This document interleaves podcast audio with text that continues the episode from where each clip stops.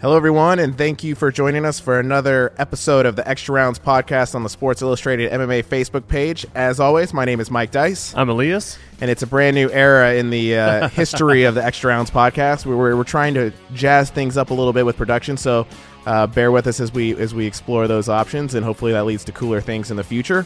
Uh, but today, we're going to be joined by American Top Team coach Mike Brown. We're going to talk about the return of Joanna uh, when she fights Rose Namajunas in, um, I think it's the April card. U F C two twenty-three so. in uh, in Brooklyn to try and reclaim her strawweight title, uh, which of course she lost uh, via first round uh, T K O at U F C two seven in Madison Square Garden. Um, but before that, we're going to just kind of talk about all things U F C, all things Bellator. It was a busy weekend for M M A uh, last weekend, so feel free to chime into the comments with your thoughts and questions, and uh, we'll try to make time to uh, answer those or discuss those on air while we uh, wait till uh, Mike Brown calls in, and that should be happening in about thirty minutes past the hour, or uh, I guess about twenty-five minutes from now. Um, but first, um, this this episode of the Extra Rounds podcast is brought to you by Fanatics, where you can save fifteen percent off your purchase of fifty dollars or more and get free shipping when you use the promo code FANSIDED. That's F A N S I D E D at checkout. So visit fanatics dot com and start wearing your favorite fighter's gear today. So first of all, U F C two twenty, two title fights in the heaviest weight classes. Let's. Uh, do you want to start at the top or the bottom? Start at the top. Okay, Stipe Miocic yeah. won a fight against Francis Ngannou, who was touted for his punching power and his ability to knock out any uh, contender that stood in his path. And a lot of people wondered if uh, Stipe Miocic would fall victim to that, even though he's uh, on a run or was on a run of his own first round finishes. Yeah. But but ultimately, uh, Stipe Miocic came in with a game plan, was able to grind and wear down Francis Ngannou and, and get the victory uh, via five-round decision. So uh, there's a lot to talk about with this fight. But first of all, um, did you did you think Stipe Miocic was going to win, or did you have Francis Ngannou getting the upset? Yeah, no, I I picked uh, Stipe. I thought both men were capable of, of winning, but uh, I had no reason to go against the against the champion. I thought Ngannou would have a chance to win by knockout, just like he does against anyone. But Stipe is just as is actually more of a knockout threat, I feel, than Ngannou, and he's he's more well-rounded. I believe Francis Ngannou has been training for about three or four years. It's kind of insane how good he is and right. how effective he is for that. But at the end of the day, he's a younger, you know, big uh, guy with talent and and developing skill that's only been training three or four years. Uh, the the champion Stipe Miocic has the the knockout. The knockout capabilities are more than Ngannou did, I thought, but he has a crisper, cleaner striking, better defensive abilities striking. Uh, he's not as wide with his shots, and he also has really good wrestling. I did not know how good Ngannou's uh, ground game would be. Specifically, I didn't know how, how great he'd be at, at defending and uh, takedown and getting back up. Turns out he's he's pretty dang good at getting up. He has a lot of heart, a lot of conditioning. He didn't he didn't give in. He didn't give up the choke. Stipe was looking for it. If Ngannou had wanted to at any number of points, especially late in the fight when he was taking some real shots face down, he could have given up the choke, and just oh, you know, better, well-rounded fighter gave it to him. So Ngannou was more than a bully. He's he's uh, he's great, and Stipe had to walk through shots that would have knocked out just about anyone else in, in heavyweight history. So you got to give Ngannou credit. He gave himself a chance to win. He took his shots. He landed some shots, but Stipe ate them, and it's probably not going to do his his uh, later his later years. And he and he favors by taking those shots, but uh, as you can tell from the way he he speaks already, it's getting worse and worse. But he's a, he's a warrior, and he uh, he ate those shots and then was able to implement, like you said, a really a really good game plan. Yeah, first of all, Francis Ngannou uh, deserves all the respect in the world. I, I was very impressed by how he handled things afterwards. I felt like he was very open, honest, and realistic, mm. breaking down kind of his performance. Uh, you know, it's interesting. You, you talked about uh, his endurance, and you kind of um, – I don't want to say praise. That might be too strong a word. But you said, you know, Francis Ngannou kind of showed that he had – Uh, some endurance behind it, but but it's kind of a similar problem like these these guys who are accustomed to knocking people out run into, and it's the same thing with Conor McGregor at U F C one ninety-six against Nate Diaz, is that he is looking at he's headhunting and looking for the knockout punch, and then essentially exhausts himself. And he's and Conor McGregor after that fight said he needed to to manage his energy a little bit more. And and you know, when Ngannou was uh, breaking down his performance at the post fight presser, that's kind of some of the same things he was saying. You know, I I. Uh, was too active or trying too hard to to get the the knockout punch in the earlier rounds. I should have been a little bit more patient and managed, and um, you know, but but also props to Stipe Miocic for for the game plan. Like, he knew what he had to do and he executed it flawlessly. You know, it's interesting, his uh, teammate at Strong Style in Ohio, Jessica I, won like the week prior at U F C Saint Louis, and in her post-fight press speech or post-fight uh, interview in the cage, she was like, wrestling wins fights. And I think that's like, M M A fans hear that and they cringe. They're like, oh, wrestling's so boring. I hate that. You know, you hear Rampage Jackson famously like making fun of anybody who tries to wrestle uh, to win. But But when they beat him, because of course some of his biggest wins have been predicated on his wrestling ability. Right. When they beat him with wrestling, he doesn't like but, it. But Stipe used it effectively. Yeah. He was able to to get him down and hold him down and wear him out and tire him out, and like, you know, it won him the fight. It won him the title. Yeah, and, you absolutely. Know, uh, there's there's great combat sports that don't involve grappling or wrestling. There's kickboxing. Go watch it. I didn't see any of these fans clamoring to do that in the seventies and eighties. Kickboxing died out in America because all these people that supposedly love it so much didn't support it. So, yeah, you know, it's uh, there's there's the type of folks that that, that cringe at at strategy or tactics in fighting, and I think it's because they're the type of fans that don't look at it as, as a sport. They're the type of fans that maybe they, they they they look at it just for drama, as they would a movie or a scripted, any type of scripted television. There's still that bloodlust fan. Yeah, and, uh, or there's the bloodlust too, and I'm not super interested in placating those people. I think they have issues that deeper issues that go further than M M A. If if bloodlust needs to be satisfied by Uh, by watching other people risk their risk their lives. I mean, we all watch these fighters risk their lives just like we do with football or any number of other dangerous sports. But if you can at least appreciate um, the the smarts, just like we do in most other sports, like we do appreciate that in many other sports, you know. We appreciate three cloud, three yards in a cloud of dust if it gets you down the field and, and gets you points with a solid defense. But yeah, it's, you know, you you can't uh, you can't blame Stipe for doing that. And he stood. I mean, like he did he did. They both hit each other with a ton of shots. But Ngannou had a shot. Yeah, yeah, he did. And Stipe, and here's here's what, you know, kind of kind of actually segues into something you mentioned. I think something that Conor McGregor had in common, I feel, in both fights with, with Nate Diaz and maybe Ngannou here is, yes, they're headhunters in a lot of ways. Conor goes to the body really well, especially with kicks, but mostly with his punches, he goes to the head. You know, they're headhunters, and it takes energy, and they're knockout artists, and they're used to p- finishing people fast. So psychologically, you've got that letdown if it doesn't happen. But also, they started getting hit a lot in the face. So Ngannou, you know, uh, expending a lot of energy and then getting tagged.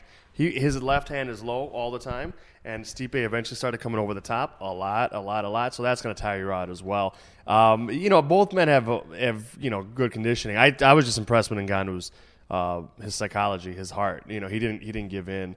Um, he slowed down. These are big dudes. They're I mean, going to slow down. But given his given his background, like, heart is a part of his core of who well, he is. Sure, you know? sure. Um, and, and like you mentioned, he's young. He's only been training M M A for like three or four yeah. years. He's got a bright future. Like, and especially in the heavyweight division, he'll be back in a title you picture after so. you know a handful of fights. He ran, runs off another four wins, and he'll be right back in, in the mix yeah, uh, if, if for that, a title. Yeah. I mean.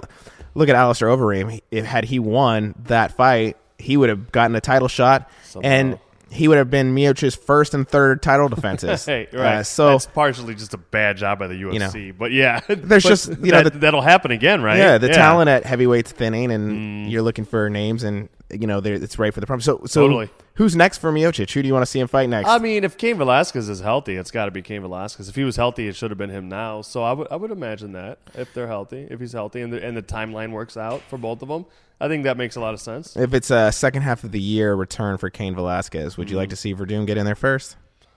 You know, I don't mind it. Uh, I I I'm not sure what what is Werdum. What was his la- his very last fight? What do you? I can't remember uh, that. He fought somebody on short notice who moved up in weight. Uh, what's the name? Oh, that's right.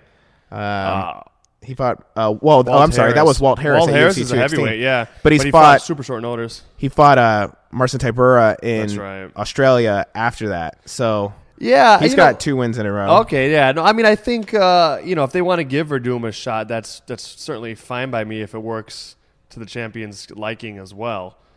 I don't think he like deserves it first uh, or before Kane per se, but yeah, I mean, if uh, if if uh, Stipe wants to fight again at a, at a time before Kane Velasquez can fight, and Werdum wants to fight him, let's do it. Well, let's uh, switch gears and talk about Daniel Cormier's win. Yeah, um, you know, coming in fighting Volkan Oezdemir, who kind of had hype, you know, after a couple of spectacular knockouts, yeah, two fights in seventy so. seconds. Uh, you know, coming in maybe not quite the aura that Francis Ngannou had with. Uh, you know, the punching power and all right. this kind of myth, mystical stuff behind him. But nevertheless, with uh, you know, with the punching power and the knockouts uh, on his record. So he comes in, and Daniel Cormier takes a couple shots, but you know, executes and gets the finish in the second round. Uh, you know, masterclass from from Daniel Cormier sure. to uh, uh, I, you know, technically, I guess, retain the belt. Um, but. So what did you think? Were you were you impressed? Was Volkan Oezdemir not ready? I mean, uh, both, right? I I didn't uh, I didn't pick Volkan to beat Daniel Cormier. I thought it was a, a good, legitimate matchup. I thought Volkan had earned that fight. I thought he acquitted himself well. He he was not easy to take down, and Daniel Cormier did not look comfortable until the second round, until he got him on the ground, and it wasn't easy for him to get on the ground. So Volkan did well. There's no reason to believe he he won't he won't be back. Daniel Cormier made adjustments, uh, and, and against another lar- everyone's bigger than him. Against another another larger opponent, against another younger opponent, against another very hard hitting opponent. That's impressive. I, I I don't know how long Daniel Cormier should continue trying to do that. There's always going to be another tall, younger, fresher, bigger guy than you. And um, he before he got stopped by by John Jones, I thought Daniel Cormier was just fighting about as well as he's ever fought, especially with, with, with his striking. He was just he was as quick, his timing was better, like he was he was just fighting so well, and his speed was there. And then he took a, a hard knockout kick, effectively, and now he's older. He's t- you know, taking that damage and all the other all the other stuff he's accumulated. I, I, I think he's right. Daniel Cormier said he's he's going to be retired by forty. He's what is he thirty-eight now? That's that's about right. He he can't be doing this forever because. I thought Cormier would be able to get Volkan down easier than he did, and it was it was tricky. And I think it was tricky because Cormier was his timing, his his reflexes looked a little bit slower, which that's going to happen. It's not like I'm not criticizing him. It's just that's what's going to happen. So, but yeah, I was impressed by both dudes. Uh, I mean, Volkan was not easy to take down. When I, in the first half of the first round, I said, "Oh man, Cormier." He's going to have to avoid shots for like three or four rounds because Volkan's not he's not going to be easy to, to to take down. But Cormier made some big adjustments, like you said, and just was able to still pretty much, even though it was risky, pretty much able to control control it. And any effective offense after the first few minutes was all him. Very impressive. Yeah, definitely very impressive. And, you know, it, it's going to be interesting to see how history defines his legacy. I think Mike uh, Mike Bond from M M A Junkie Rolling Stone was tweeting out something that, like, his reign is already top ten in longest cumulative days as light heavyweight champion. And um, assuming that he doesn't lose until he retires at his fortieth birthday when he wants to, uh, which is, like, fourteen months away, it'll be, like, maybe top five or one of the longest. At light uh, heavyweight? No, I think in general. Okay, yeah, because that light heavyweight is way past that. You know, um, yeah, yeah, yeah, I mean, just uh, you know, across in U F C history. Yeah, no, but like that John Jones thing will always linger over him, which is unfortunate because I mean, outside of those two fights, he's perfect. Yeah, he is, and and beyond that, uh, or technically one fight. Right, right. Yeah, no, absolutely, and, and yeah, that's right. I mean, if you cork your bad, if you, do, I mean, like that, that's that matters, right? Like I. I'm sorry, but it matters. Uh, I'm not even a bit. I don't even have a real big heart on for for being anti-drugs, generally anti-P E D specifically. But if we're there, if we're in a moment where we have these rules, it does matter that John Jones constantly breaks, uh, specifically not just drug uh, policies, but performance-enhancing drug policies. So that does definitely matter to me. I that definitely was a no contest that last one. But uh, not only has Daniel Cormier had this long reign, and that's an interesting thing that could be complicated or compounded or Uh, assisted or or or or um, you know, I guess detracted from by a lot of factors. Like Tito Ortiz had an incredibly long reign with relatively few fights at certain points for a lot of reasons. So, but I'll say this: Daniel Cormier, not only is his record outside of John Jones perfect, not only did he fight John Jones well and give him good challenges, he's also done things that John Jones has not done. John Jones has done things that Daniel Cormier has done, pretty much only like. Beating Daniel Cormier, like he's he, you know, he's effectively stayed undefeated. But but Daniel Cormier has done things that John Jones has not done. Very important things, specifically decisively beating, even though it was close a close fight, so decisively beating Alexander Gustafsson. I thought John Jones fought courageously and ended the fight strong, but by the current when he fought Alexander Gustafsson, but by the current by by the uh, by the judging criteria we had, I didn't see any way you can give him that fight, and I thought Cormier legitimately beat Alexander Gustafsson. I uh, Daniel Cormier twice beat Anthony Rumble Johnson, who might be the the most dangerous light heavyweight we'd ever seen since Chuck Liddell, maybe ever. one of the most dangerous in terms of one one shot power fighters you've ever seen in all of M M A. He's of course a guy that at heavyweight knocked out former world champions like uh, like Andrei Arlovsky. John Jones never even faced him. Maybe he would have smoked him. Maybe he, I don't know. But Daniel Cormier, I hear there should be a debate about who is the best or most accomplished light heavyweight of all time. And it's probably between John Jones and Daniel Cormier, and that debate shouldn't be settled in the minds of fans right now. I, I don't – one aspect is head-to-head competition, and there's other things as well. So, yeah, he, his his his legacy is already secure. Uh, I'm sure it's not as much as he, it's not as secure as he would like to be, and not a definitive. I'm sure he would love to beat John Jones, but I, I think when you look at the at the big picture, they're they're neck and neck at worst. So we got some uh, people chiming in in the chat. We got Timothy Campbell who said drugs or no drugs, Jones is a good fighter, in response to to what you were just talking about. No one will ever disagree with that comment ever. Uh, Nicole Bosco asked or said uh, Anthony Johnson comes back as a heavyweight. You know, he they was, he's talked he retired, but he's talked about having the itch to come back. What's up, um, Nicole? Yeah, yeah, no, that would be cool. Yeah, you know, that's uh, definitely something that's an option though. Hopefully he um, just you know, stops with, yelling at and hitting Cormier women outside of the ring, and then I'd love to see him back hitting men. If uh. Cormier retires, then that kind of maybe opens up a door for Anthony Johnson at light heavyweight too. Uh, Timothy also chimed in and said, let's talk about Diaz in all capitals uh, coming back with, with the arm flexing emoji. So for those of you who don't know, Nate Diaz posted on Instagram that he's tired of waiting for uh, whatever. I don't remember his exact phrase. Excitement. But, to be yeah, excitement or something fighters. or other fighters. So he said he wants to come back. May or June is the perfect cool. date. Um, immediately, Kevin Lee threw his name out there uh, and Eddie Alvarez both out, you know, threw their name out there, willing to uh, accept him back. But but I think what's a you know Nate Diaz coming back is almost as big of a deal as Conor McGregor, I think. Yeah, no, it is. I mean, they're equal draws, and uh, arguably Nate has gotten the better of Conor McGregor. So, yeah, no, it really is. It, it it definitely is. He would argue he's the uncrowned champion. That claim, Nate Diaz, that claim gets more and more tenuous more, the more that Tony Ferguson and Khabib Nurmagomedov accomplish.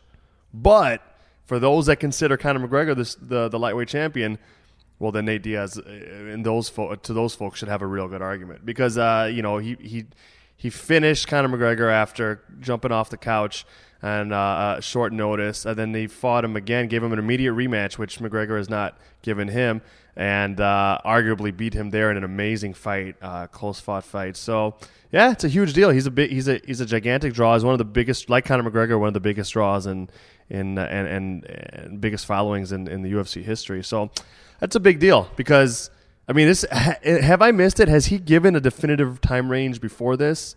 No, he no, hasn't right? given uh, like. You know, he it's so been more important. When the right fight or whatever comes up. Yeah. And uh, reportedly, the U F C's been offering him fights all along. He's just turning them down. But they're, like, contractually obligated to offer him right. fights to keep him under contract. Otherwise, he'd be released. And he's been turning them down. So it'll be interesting to see who they match him up with. You know, Justin Gaethje coming in mm-hmm. kind of provided some, you know, a new face and a spark. I mean, the lightweight division in in general is just super entertaining, even with sure. the Conor McGregor cloud. But Nate Diaz... Uh, it just makes it really even more exciting, I think. Yeah, absolutely. And and I I can't imagine Nate Diaz would ask for anything short of uh, either Conor McGregor third fight or, if it ends up being a different thing, a championship. And he shouldn't ask for anything less than that. Like he he's he's fought all the tough up and comers, the action fighters. Like he has yeah, the you know the last guy to beat Conor McGregor arguably twice was Nate Diaz. Uh, he should ask for the – he's the biggest money guy. Like, unless they're going to give him a ton of guaranteed money, he should ask for the biggest stage, which should be a championship and or Conor McGregor fight. So you're saying he shouldn't take the Kevin Lee or the Eddie Alvarez fight? I wouldn't if I was him. There's no reason to do that. But the issue with that timeline yeah. is that Tony Ferguson and Khabib are fighting in April, right. and if he comes back in May and June, that might be too quick of a turnaround. Yeah, no, because that's well not going to – I don't think that – imagine that's a fight where either guy is going to take – whoever wins is going to take little damage. Right, yeah. No, that's a very good point. I don't I don't think Nate is, is too concerned with their time like their timeline and stuff like that. I don't know if he's saying May or June because he thinks he could fit in with other people or if he's just saying I'm I'm ready by then. I don't know. And maybe he's maybe he'll fight anyone for I don't know. But if I were him, I just at this point in his career, the damage he's inevitably going to take in every fight, win, lose or draw, and with the amount of drawing power he has, and the fact that his payment is so highly dependent on pay-per-view numbers, not like an adequate base guaranteed purse, that he he has to, like, if you're going to fight Kevin Lee, great. What are your paper? What's your pay-per-view payout going to be? Nothing, because it's probably not going to be on pay-per-view or a main event or a pay-per-view. The only way to get the pay-per-view points is to be a champion or hold a lot of clout, which yeah. he arguably might, but you'd have to still be the main event. And they tend yeah. to not put non-title fights in a uh, pay-per-view, yeah. unless, yeah. Uh, of course, you are Nate Diaz. Right. Where one ninety-six and two oh two. Hey, if he can lift himself up, I mean, I think he can carry a pay-per-view card, even if it's not for a title. And then, sure, I think they, if yeah. they give him that spot, I think he can do it. So it'll be interesting to see. Kyle chimed in on the chat and said, would love to see a co-headline card featuring Tony, Khabib, and Nate and Conor. Winner square off in the late summer fall for undisputed title. A little double... Uh, a little mini lightweight Grand Prix, if you will. That w- I, I would be interested in seeing that. Um, and he's, Nicole said Nate should fight Kevin Lee, a fight that he could win, and a big hype could be uh, could be made. The press conference alone would be entertaining. Eddie is too bland. Uh, I, I would agree with that. The hype might be there. Kevin Lee can work the microphone. Um, I think Eddie Alvarez, for all his trying during the Conor McGregor U F C two oh five build-up, didn't really do much on that side of things. I mean, he made the effort, but I, I don't I think that's just a skill that comes naturally to some people, and I don't sure. know that it's, and I don't know that it's necessary. His his it's not even reel. necessarily a great skill of Nate Diaz's either. It, people just I think love his blunt, I think short is. answers with I, th- I think Nate is actually really uh, really masterful. I think it's authentic, but I think he's pretty he's pretty masterful at at uh, controlling the crowd. He has a different style and stuff than than other folks. Uh, but yeah, no, I mean, hey, if he fought Kevin Lee, that that would be that'd be a great fight. I'd I'd watch it. I just. I wouldn't do it unless Kevin Lee was a champion if I was Nate Diaz. Yeah, and uh, Tim chimed in and said, I agree, Eddie is not uh, not the draw that Nate Diaz deserves. So, you know, uh, some people... Like, sadly, maybe Eddie Alvarez marketed correctly would be. Yeah. But, you know? You, you, you never know. I'm not uh, trying to criticize these other guys, you know, uh, at all. Uh, and here, let me be clear. In an ideal world, any of these matchups could be made and all of them would be paid what they deserve. That's not what we get in the U F C. So, I'm... I encourage those who have leverage power, le- leverage, and any type of power to exert it for themselves. Is it, where I'm getting at. It's interesting though. It presents, like, if they're going to do the November Madison Square Garden event again, which is becoming a staple mm. here, just like Fight Week. You need a huge title fight, and then Diaz coming back and fighting Conor in June, and then the winner of that going on to fight at Madison Square Garden maybe isn't as sexy as Conor and Nate fighting in Madison Square Garden. Um, but it could be. I love. Be. I love that idea. I just think it's.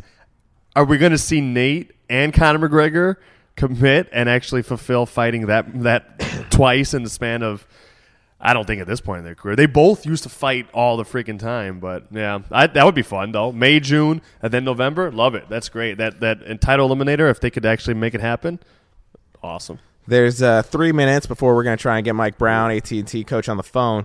Uh, I did want to bring up one cool story uh, to discuss that's from Bellator, and we haven't even gotten to talk about Rory McDonald winning the welterweight yeah. title at Bellator yeah. one eighty-two in, in a tough fight against Douglas Lima. So, Alima McFarlane, she's uh, the flyweight champion at Bellator. Her house burned down in Hawaii, including um, the, her title belt. Jeez. And she posted a picture of it. It's like barely recognizable. It just looks like a it looks like a pile of dust that's kind of like still vaguely in the shape of a belt. Wow. Real heartbreaking. But Bellator surprised her with a new belt, uh, I guess yesterday or Monday maybe, uh, this week nonetheless. And, and I thought that was kind of a cool thing. You know, you saw you know Sergio Pettis lost his mm. uh, Olympic medals in the fires in California and stuff. And, and, you know, I don't think Bellator necessarily had to, and it doesn't really seem like she even asked him to. But I thought that yeah. was kind of a cool thing. It's nice. I mean, do. they do have to. They're going to have her not have a belt? Well, when they do the promotional yeah. stuff, they they bring a belt for that. Or at least yeah, that's no, how the that's U F C true. operates. Yeah, that's a good point. They could just fake it forever. For those of you who yeah. haven't, who've never watched uh, or been at like a, a media day for the U F C and like kind of seen the magic, these fights when they have multiple title mm. fights and, you know, they bring up the co-main and they square off and then they turn forward and pose for the pictures and a U F C P R person hands them right. the belt, and as they walk off they hand the belt back to the P R person, and then the main event comes up and they square off and then they turn forward to face the camera, so and then the P R league. guy hands them the same. You call it magic. Belt. I call it like double A baseball garbage. It's uh, so well, weird. I think the I think the thought process yeah. is behind it is that you're you're going to win a new belt. So mm. it's like, that's the new belt that you're essentially fighting for. Sure. Except they don't always so give like them you, a new belt. Some people which, get them, some people don't. Right. Yeah. Uh, you know, and that was famously like the issue with uh, Dana White and Conor McGregor at U F C mm-hmm. two oh five. They like, weren't ready. Dana White was like, you were supposed to bring no. Well, he they brought they had one new belt for him for winning the lightweight, but they didn't bring a featherweight belt for him. And Dana was like, "You're supposed to bring the featherweight belt." So, anyways, you know, had she been doing promotional stuff, I'm sure she would have had a belt. But for them to like just send one, and it was really quickly. It wasn't yeah. much of a turnaround. That's at all. Good P R. No, that's good. Hope I yeah, hope she can. Uh, it's tough because they don't get a salary, so she's gonna have to make her life anew. Um, but yeah, that's nice. I, I didn't know that they sent her the belt. That's very good. If it came inside of a new apartment, that'd be even cooler. Well, I don't think I don't think it was necessarily her house. Yeah, where maybe it was a house they were staying at, and it wasn't yeah, her house or a family member's house. Jeez, that's so scary. I don't think she actually I'm lives in Hawaii. Okay. I think she lives in Southern California. Oh, trains in okay. Southern Cal- she gotcha. was out there visiting. Jeez, well, I'm uh, glad. Every it sounds like everyone was okay at least. Yeah. Oh, jeez, that's so scary. But that's I'm glad she's got a new one because more than anything, that matters to. You know, it's a thing that matters, I'm sure, to fighters that they actually have that physical manifestation of, of what they've accomplished after they've earned it, you know. So that's, I'm sure, v- felt really good to her to get another one right, right. away. Well, it's two thirty. Do you want to try and yeah, get uh, let's try to give uh, Coach Mike on the line? Let's do that. Give him a ring. So the next evolution of the show, now that we've gotten the three cameras uh, and we, we've got some producer help coming, is, is maybe getting these people lined up to, to join us uh, off camera. But in the meantime, we can still do this. It keeps the show authentic. And uh, for everybody who's listening in uh, for the first time and watching on Facebook, um, you can also check out the podcast on iTunes, uh, Blog Talk Radio, Stitcher, and uh, all the other various mediums. Um, and for those of you listening, you can watch live on Sports Illustrated M M A and see what we look like on the Facebook page every Wednesday at three p.m. Eastern. That's some good dead air coverage, Mike. You know, I try. I try to keep the, keep the ball rolling. We're dialing up Coach Mike Brown here. See if he's around. Mike, can you hear us? Oh, let me see. We got to turn your volume up. I think I heard you, but... Dice. Uh, can you hear him? No? no Hold. Stay with us, Coach. Sorry about that. Trying to get your level up. What about What about now? Can you, say, can you, can you hear us, Mike? Shoot, I hear you faintly. Can you hear him, Mike? Is he plugged in all the way? Might not be. All right, I think that might be it. All right, Mike. There yeah, we go. Got you. Sorry to keep you in suspense, Mike. This is just a continuation yeah. of the uh, the Who's on First game I was playing with you, Mike Brown, yesterday when we had confusion about – I could, it was, that my, was funny. My, my mistake yesterday. I'm getting a bunch of texts from Mike Brown about clarifying time because he thought we were talking yesterday. So just just to continue the professional vibe, we thought we would keep you on. Yeah, it's like three thirty. You're like, yes, three thirty. I'm like, well, it's three forty-five. Yes, three thirty. It's three forty-five right now, Eastern time. Yes, that's right. It was confusing. It was not my it was not my finest moment. I appreciate your oh, your um, patience. Mine also. It was a combination. So I'm here with my partner uh, uh, Mike Dice. We got another double Mike episode, um, and uh, we got a bunch we want to chat with you about. We can, I feel like we can never talk to you about everything you've got going on because you're one of, if not the busiest, coaches in, in high level M M A, but. We're going to do our best. We this was it this week? They announced that Joanna Jędrzejczyk is going to get the immediate rematch against Rose Namajunas for the strawweight yes. belt. So we definitely want to ch- chat about chat about that. First, congratulations on that. I'm sure that's the fight you guys wanted. I know the last time we were on here, you kind of alluded to, you know, hoping that would uh, that would happen. Um, I, I imagine the mood, mood is high. I've seen you've been posting about the start of camp for her, for her already. Yeah, I'm pretty psyched uh, that that's a done deal, and uh, she just got in the beginning of the week, and camp has started. Going in, through, you know, she's so used to uh, coming in as the champion and trying. Is there just like a different vibe or mentality that she's taking into this camp as the challenger? Uh, she's just uh, just right back where she left off. Uh, I see she's like always willing to work hard and. Right away, uh, you know, day one, no, no rest, no, no acclimating, just boom, right, right to it, right to the toughest practice of the week, like a, a large group wrestling practice, which is uh, probably the toughest practice for a week, and, and and she hasn't been doing any wrestling uh, while she was at home. She was just focusing on other stuff, but boom, right into it, no problem. Uh, I mean, just a workhorse, so it's not a, uh, a it's not a big deal. I'm I'm sure you didn't have any real. Doubts about her, but is is seeing her on day one come back so strong, did that that help give you extra confidence just about about her mentality and if this is the right timing. Because sometimes there's a, you know, it could be argued in some situations it's the right thing to run it back right away for, you know, someone that's just lost.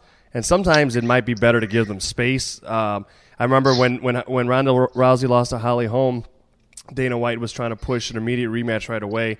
And I, I, I wrote a, a bit about it. I said, you know, that seems like a really, really bad idea for all sorts of reasons. I know you guys wanted this fight. You got it. And you were probably confident to begin with. But seeing the way she she she came in strong at, to start camp, did that help you really, really have confidence that this is the no, right thing I'm, to do? No, I, my, I was really confident the whole time. Mm. Uh, never never second-guessed it for one second. Um, I was more worried about waiting too long because uh, I was afraid if we wait too, wait too long, then uh, maybe Ro- Rose will take another fight. And I think, you know, the chances of her losing uh, is always there. And, you know, I, I would like to see you want to get this match uh, back. And, uh, you know, maybe if Rose uh, fights elsewhere and, and then, you know, loses somehow, and then maybe we don't ever get that fight again. So I, I would just like to see this one uh, done again. There was a, a video that that was put out. Um, I think I think Joanna posted on, on social media from, I think it was, it was a weight cut she did in two thousand fifteen. It looked brutal, and uh, and of course she's now spoken publicly how this the, the weight cut for this last fight didn't go according to plan. It was especially draining. She's always made weight, but it's it seems clear that it's she Joanna always has to go to the, go through hell to get to one fifteen. What was Joanna this week? I think on an Ariel Helwani show talked about fourteen pounds in fourteen hours. I mean, and, and, and just how, how how rough it is. One, coach, I'm wondering if you can talk about what you what you saw and what you what you perceived in that period. How how rough was it? And then two, what in what ways, if you can explain to fans, in what ways can can do weight cuts always wait? And we we talk about weight cuts like it's a like it's a, an easy thing, but it's extreme dehydration. In what ways can that affect someone's ability to to take a blow to the head, uh, their conditioning, and things like that? Well, yeah, this this is this is what happened. You know, we I I, I was. really quiet about it, of course, you know, uh, after the fight, because, uh, you know, I just follow the lead. It's not my place to say in, in a lot of ways. I, I let the athlete uh, dictate what is said, you know, how much they want to uh, release. Yeah. But it was, um, to, to, to be honest, this was like uh, one of the hardest weight cuts I've ever seen. You know, it was uh, one of those deals where uh, she pulled uh, an all-nighter. Um you know, cutting weight from roughly like five or six p.m. till till straight, really no, literally no stopping. Uh, I mean, except for like t- ten minutes here, ten minutes there, you know, but pretty much five, six p.m. till four a.m. And then there were, she was still way over. And, but there was a decision made.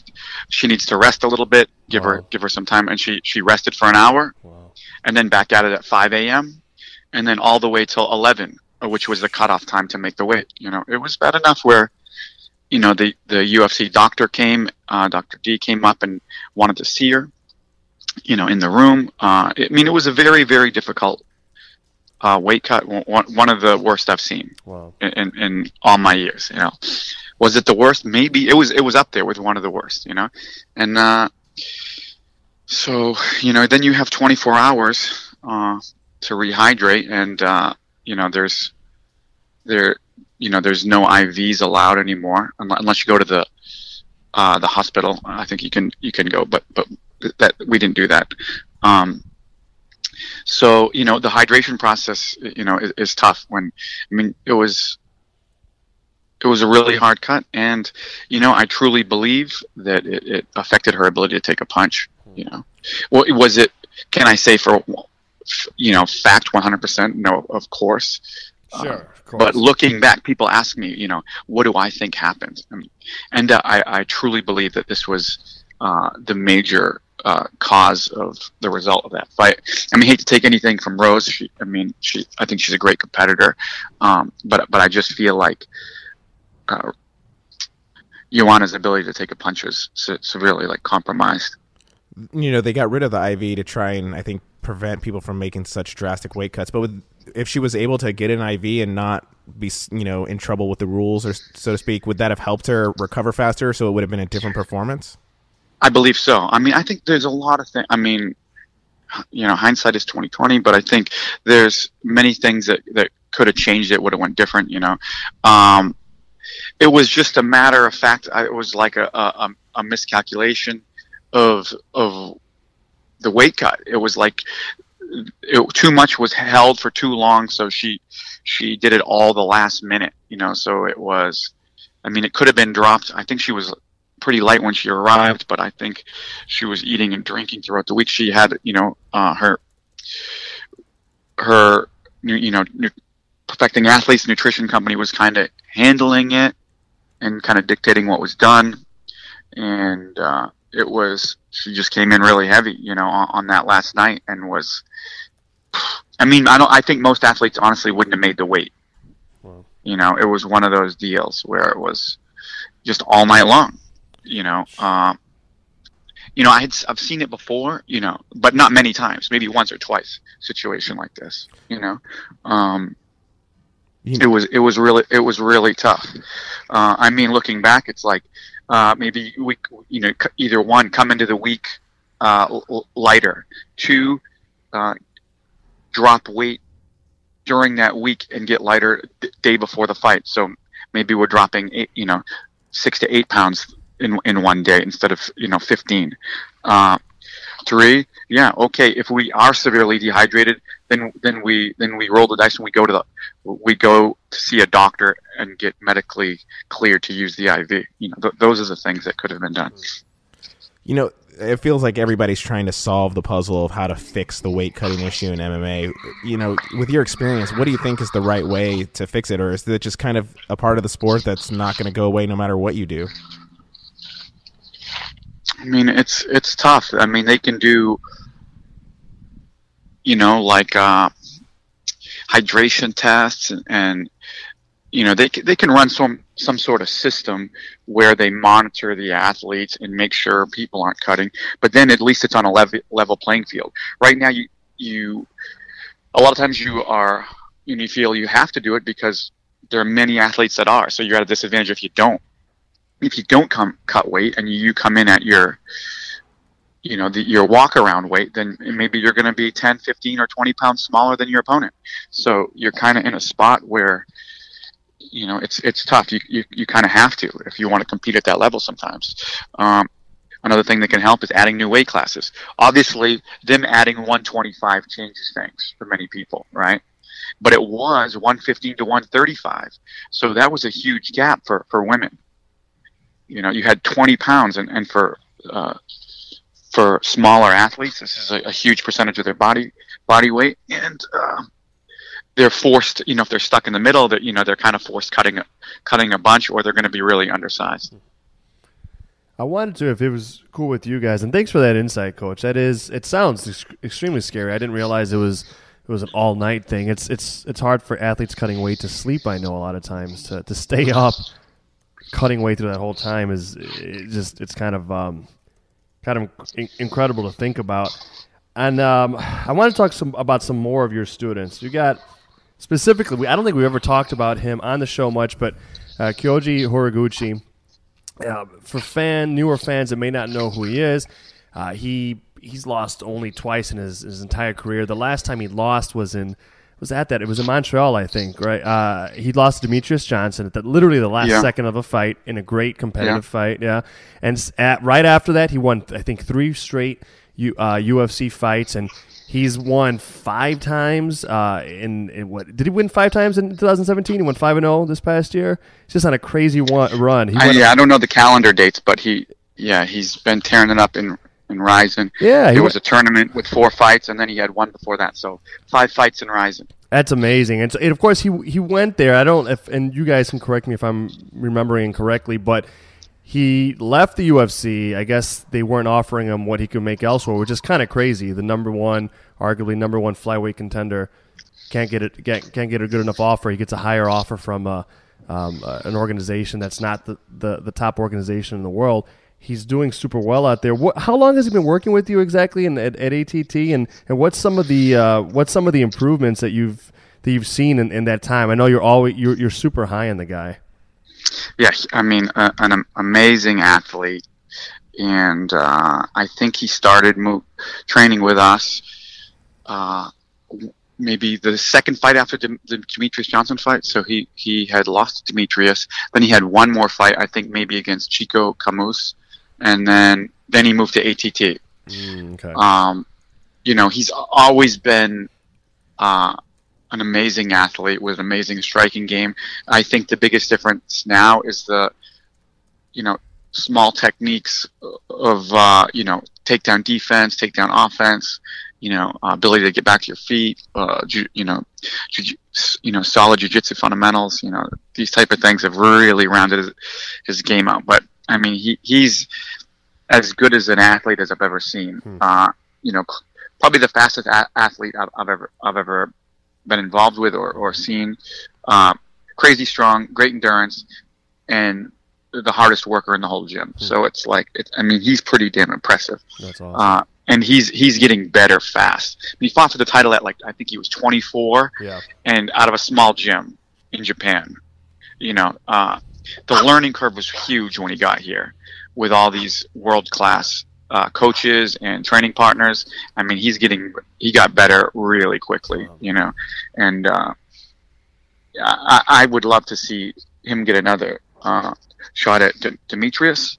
Uh, I don't know if they'll cross paths on, or, or or when it will take place, but this guy is a, is a, is a special athlete, and uh, I, I just I just hope he gets a chance to to maybe redeem that one. Who who knows? But yeah, he's doing big things in, in Rising. Yeah, it really is. Uh, and I, I'm kind of curious about that. So you you fought all over the world in your in your world championship uh, career, Mike, and I know the the dynamics between different organizations and how free agency has worked has changed over time. I know there was a period of time where, you know, you had organizations uh, in Japan like Pride or or K one and its various iterations, and the U F C battling over free agents, right? You can do something in the U F C and get a big contract in Japan, or you can you can do some things in Japan and get get uh, brought over by the U F C.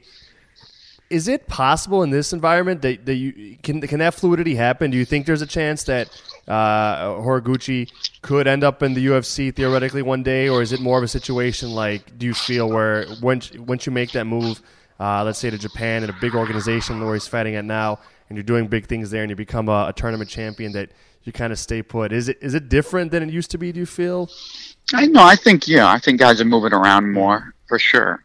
You know, it's it's more of a bit of a free market. People, I think, are are are even in when they don't need to, are changing because of of money. You know, like guys like uh, you know, Rory McDonald and Lorenz Larkin, who are who are doing well and ranked really highly in the U F C, making changes. You know, and then some. There there are guys that go back and forth and uh, from other organizations back to the U F C. You, you know, you've seen this with guys like uh, Rampage Jackson, uh, and and I just think it's becoming more and more, you know, uh, common.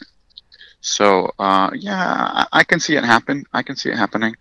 You know, who knows when, who, sure. who knows what's next, but, uh, it's, or, I don't, it's an awkward question. I know to try to answer, and you don't, but like, but you know, I, I am just curious, cause you, you can make an argument that he's top two or three at worst ranked uh, contenders at both bantamweight now and flyweight. So you gotta, you know, when you get that level of accomplishment, everyone wants to know, are you gonna fight this guy, that guy, no matter what organization, you know, you're in. So it is it is something that's on the mind. If if if you're an American fan, you haven't seen uh, Horiguchi's recent fights, including his New Year's Eve uh, fights, his two thousand seventeen fights especially, do yourself a favor and and check those out. Some some really impressive uh, wins.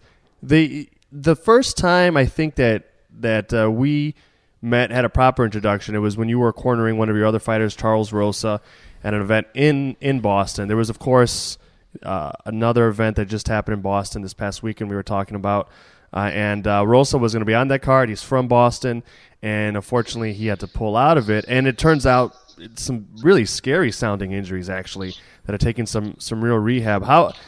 How's that been, uh, you know, for him, as far as you can tell, as a coach, and and um, how's how's it for you? I mean, I know it's you you you care a lot about your guys. To see someone be pulled from a hometown card and have to go at a, such a young age through something that's going to take uh, some real rehab, like with the neck. Yeah, well, I mean, I think he had some issues for a long time that he wasn't quite sure what was going on. He he had lost like the strength in, in kind of both arms equally, so he didn't really notice it. It's usually easier to easier to notice if it's one arm, because then you, you see the big difference. Right. But he had lost a bunch of strength in, in, in both arms. Wow. And like like he couldn't really do a push up properly, and like he said his, his like his girlfriend could beat him in an arm wrestling match.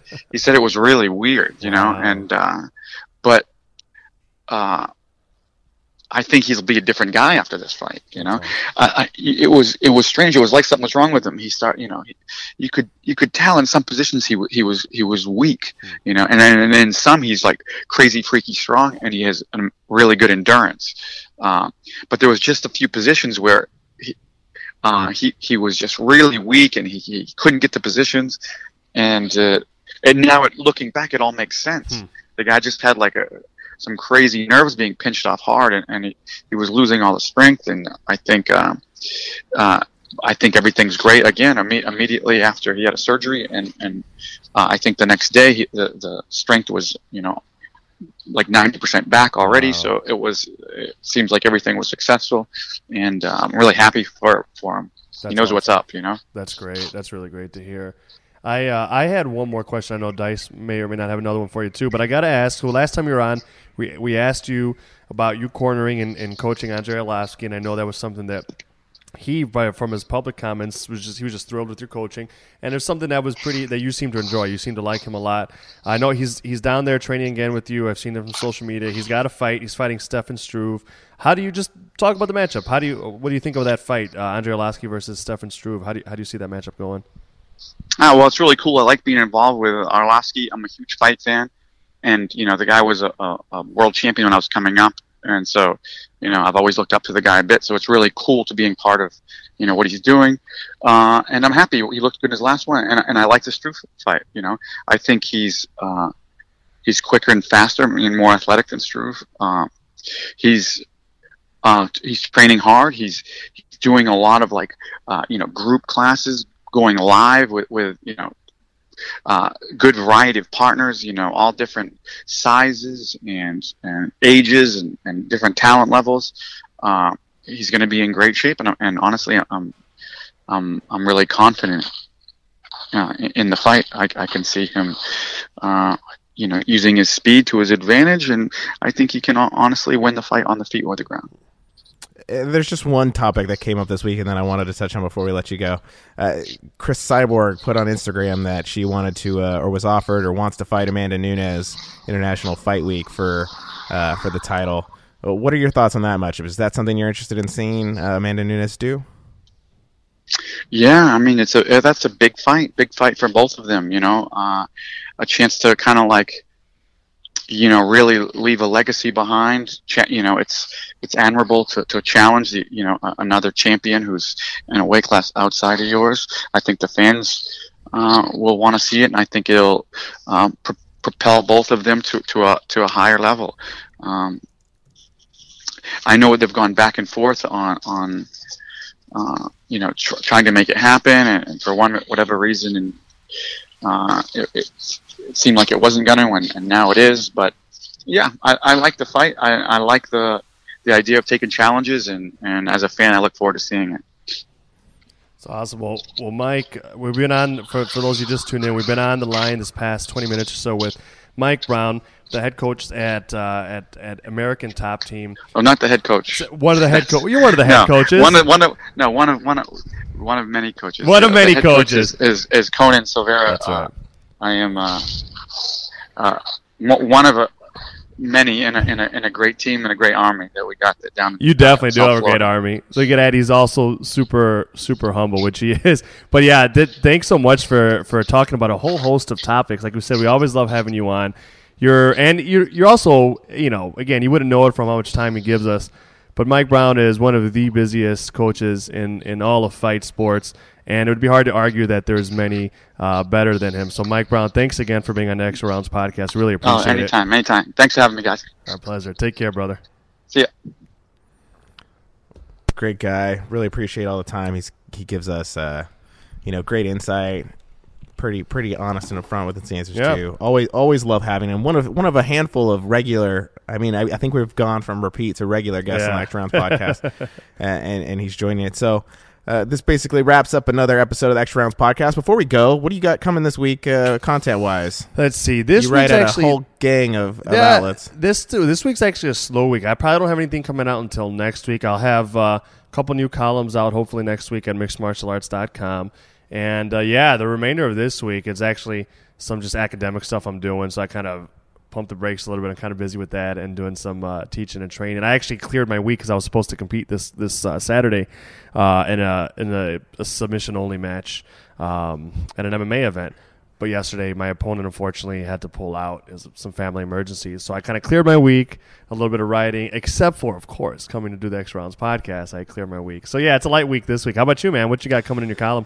You know, basically what I really want to want to touch on is that we, we had people at both Bellator and U F C. Yeah. We got some great videos, content up on uh, the FANSIDED YouTube page. So if you haven't caught up with everything the fighters said after their fights, feel free to head over to the YouTube uh, FANSIDED's YouTube page and check out all, all the interviews. Otherwise, uh, talk to Derek Brunson, and even though he's not a lightweight, he gave me his thoughts on the lightweight title picture and the whole Conor McGregor saga, and I think he, he had some valid points, and uh, he didn't need to go into depth about it because it doesn't involve him at all, but...